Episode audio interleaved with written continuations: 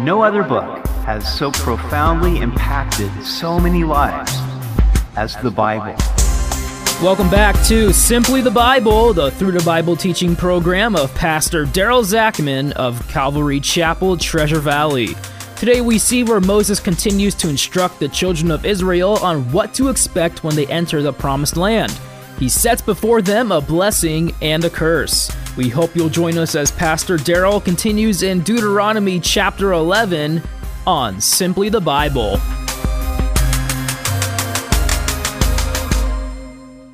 Moses continues giving his last words to the children of Israel on the east bank of the Jordan River. We pick it up in Deuteronomy 11:8. Therefore you shall keep every commandment which I command you today, that you may be strong and go in and possess the land which you cross over to possess, and that you may prolong your days in the land which the Lord swore to give your fathers, to them and their descendants, a land flowing with milk and honey. I have already lost count how many times Moses told the children of Israel to keep the Lord's commandments. Now, every parent knows that children must hear instructions again and again before they begin to sink in. And even after that, they don't always pay attention. Moses indicates that their strength would be due in large part to their obedience. Obedience leads to strength, disobedience leads to weakness. I know this is true in the physical realm. When I obey my exercise schedule and work out, then it leads to strength. When I don't follow my schedule or make excuses, it leads to weakness. The same is true spiritually. God gives us His word so that we may be spiritually strong and that we may possess all that God has for us. Obedience to the Lord's commandments also leads to a longer life. Why? Because sin is hard on the body and it shortens the lifespan.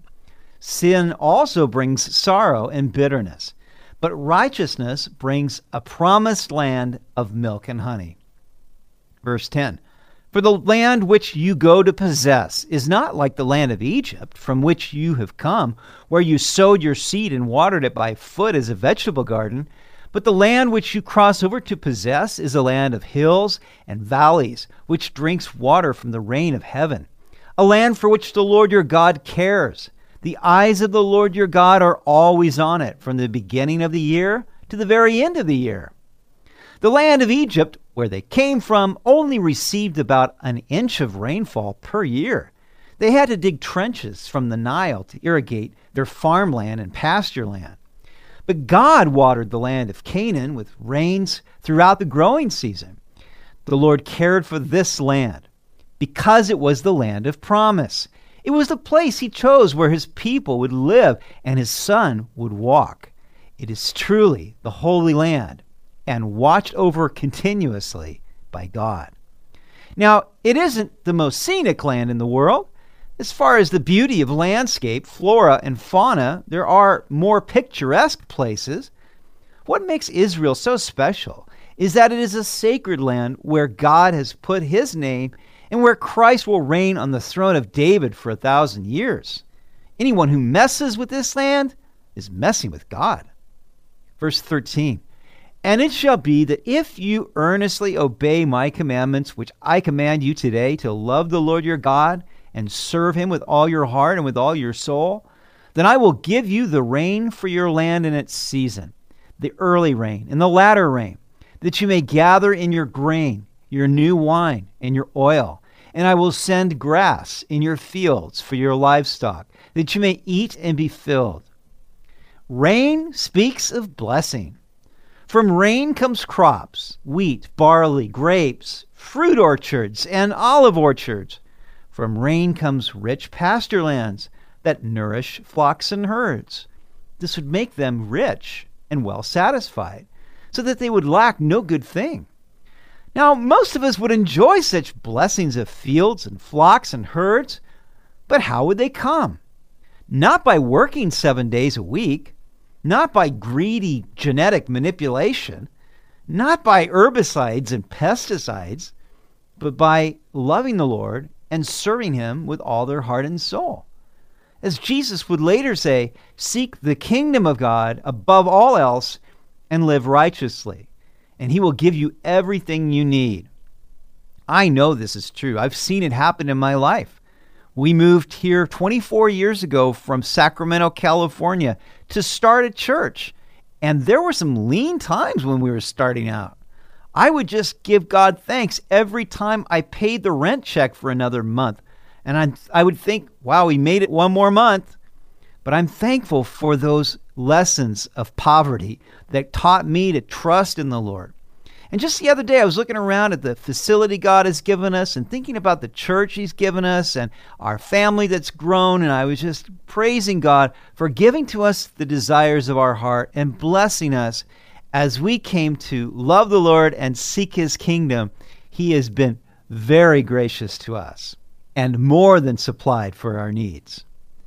Verse 16 Take heed to yourselves, lest your heart be deceived and you turn aside and serve other gods and worship them, lest the Lord's anger be aroused against you, and he shut up the heavens so that there be no rain, and the land yield no produce, and you perish quickly from the good land which the Lord is giving you. According to the prophet Jeremiah, the human heart is deceitful above all things. Therefore, it makes the perfect breeding ground for lying idols. If one follows the inclinations of his own heart, then it won't be long until he will be worshiping something other than God, an idol or master passion, or even a hobby that usurps the place of God. If the children of Israel did this, then they would arouse the Lord's anger, and he would shut up the skies so that there would be no rain.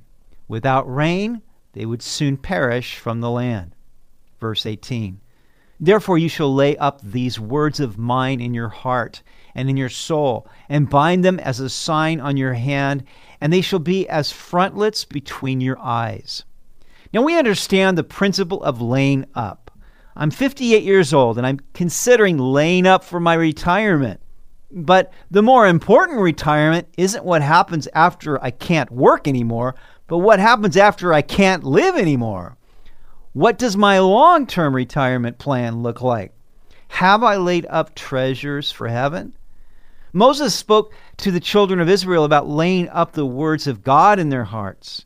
And later the psalmist would say, Your word I have treasured in my heart, that I may not sin against you. If we lay up the word of God in our hearts, then we are making a solid investment in our future. It will bless us in this life and in the life to come. They took this commandment literally by binding the phylacteries, miniature boxes containing scripture, upon their foreheads and on their hands. Verse 19 You shall teach them to your children, speaking of them when you sit in your house, when you walk by the way, when you lie down, and when you rise up. And you shall write them on the doorposts of your house and on your gates that your days and the days of your children may be multiplied in the land of which the Lord swore to your fathers to give them, like the days of the heavens above the earth. If the word was good enough to invest in themselves, then it was certainly good to invest in their children and grandchildren. This is a part of training up a child in the way of the Lord, so that when he grows older, he won't depart from it. The word was to be part of the normal routine of life and it was to enter their conversations daily. They were to write it on their doorposts and gates so that it would constantly be visible and on the minds of the people. Then the days of their children would be multiplied in the promised land, and they would have a good life. I believe it's good for us to have scripture around our home, on our walls and refrigerator, and in our picture frames, so that it is ever before us and we can talk about it often. I like playing praise music throughout the house so that we can hear the word. I believe that one of the most important things parents can do is to spend time with one another and their children, reading the word, discussing it, and praying together. Verse 22 For if you carefully keep all these commandments, which I command you to do, to love the Lord your God, to walk in all his ways, and to hold fast to him, then the Lord will drive out all these nations from before you, and you will dispossess greater and mightier nations than yourselves. If we will be faithful to carefully keep God's commandments, then God will drive out the enemy from before us. How many of us have experienced the enemy wreaking havoc in our homes or families, stirring the pot, pitting people against one another? But if we will be faithful to do what God is calling us to do, independently of what anyone else does or doesn't do, then God will drive out Satan from our midst, and our homes will be places of comfort rather than conflict. We'll enjoy an atmosphere of tranquility rather than tension. Every place on which the sole of your foot treads shall be yours, from the wilderness and Lebanon, from the river, the river Euphrates, even to the western sea, shall be your territory. No man shall be able to stand against you. The Lord your God will put the dread of you and the fear of you upon all the land where you tread, just as he has said to you. God was giving them the land from the river Euphrates in modern Iraq to the Mediterranean Sea, and from Lebanon in the north all the way south to the desert that they had come through. They never occupied more than about 10% of what God had given them. And why not? Because they didn't put their foot on it in faith. Likewise, I think there's so much more that God would give to us if we would step out in faith, if we would lay hold of his promises, get out of the comfort zone, and begin to claim new territory for his kingdom. Verse 26 Behold, I set before you today a blessing and a curse. The blessing if you obey the commandments of the Lord your God, which I command you today, and the curse if you do not obey the commandments of the Lord your God, but turn aside from the way which I command you today, to go after other gods which you have not known. So the blessing would come if they were faithful to keep God's commandments and love Him. But what about the curse? Was it that God was going to put a curse on them if they didn't do just what He said?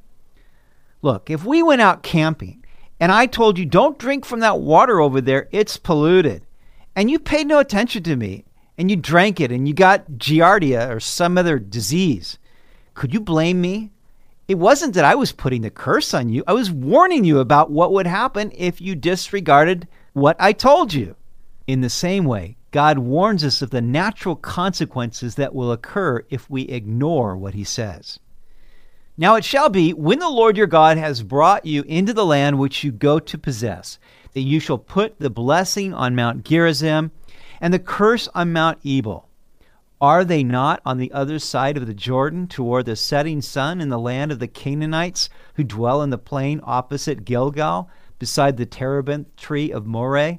For you will cross over the Jordan and go in to possess the land which the Lord your God is giving you, and you will possess it and dwell in it. And you shall be careful to observe all the statutes and judgments which I set before you today. So when Joshua would lead them over the Jordan River, then some of them would go to Mount Gerizim and pronounce the blessings, and others would go over to Mount Ebal and pronounce the curses. God set before them both blessings and curses. Even so, He set before us blessings and curses, but the choice is up to us. You've been listening to Simply the Bible, the Through the Bible teaching program of Pastor Daryl Zachman of Calvary Chapel, Treasure Valley. For more information about our church, please visit our website at calvarytv.org. To listen to previous episodes, go to 941thevoice.com or check out our iTunes podcast. Next week, we'll see where Moses instructs the people regarding their appointed place for worship. The way they worshiped was to be completely different from any other nation. We hope you'll join us as we continue through the book of Deuteronomy on Simply the Bible.